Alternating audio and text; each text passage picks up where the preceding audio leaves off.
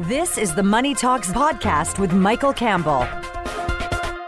Let's do some dates and numbers. Prime Minister Justin Trudeau promised in 2015 to lift all First Nations drinking water advisories by this March, but Indigenous Affairs Minister Mark Miller acknowledged last December that the government would not meet that goal. Some 6 years later, Miller late last month said that 108 long-term drinking water advisories have been lifted since November 2015. However, some 51 long-term advisories are still in effect in 32 communities. If given the latitude, the Liberal government would still be pontificating on how they were going to get this done by 2026. But now the settlement of a suit brought by several First Nation communities has finally put the government behind the eight ball to live up to the promise of not only their government, but previous Liberal and Conservative governments before them.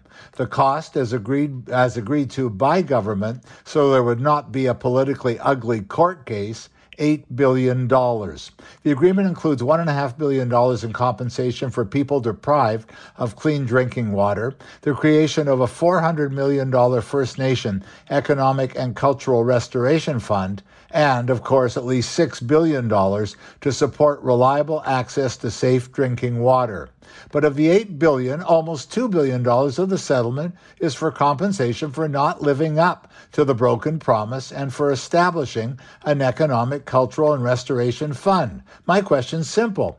How do you put a price on any community in Canada, any community not having the access to clean drinking water, clean water to bathe, clean water to wash dishes or laundry, and then try to whitewash it to taxpayers as to why after so many decades and a hollow 2015 promise by the Prime Minister some 6 years ago, does it take an $8 billion settlement of taxpayers' money to do something that could have been solved many times over for far less money and far more honor and dignity?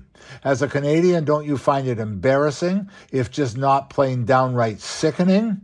And having to solve it with a court case costing Canadian taxpayers $8 billion for something that should have been done and could have been done and solved decades ago. Shame.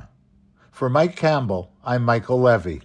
Subscribe to the Money Talks with Michael Campbell podcast for free at Apple Podcasts, Google Podcasts, or anywhere you get your on-demand audio for the complete show, daily podcasts, and more.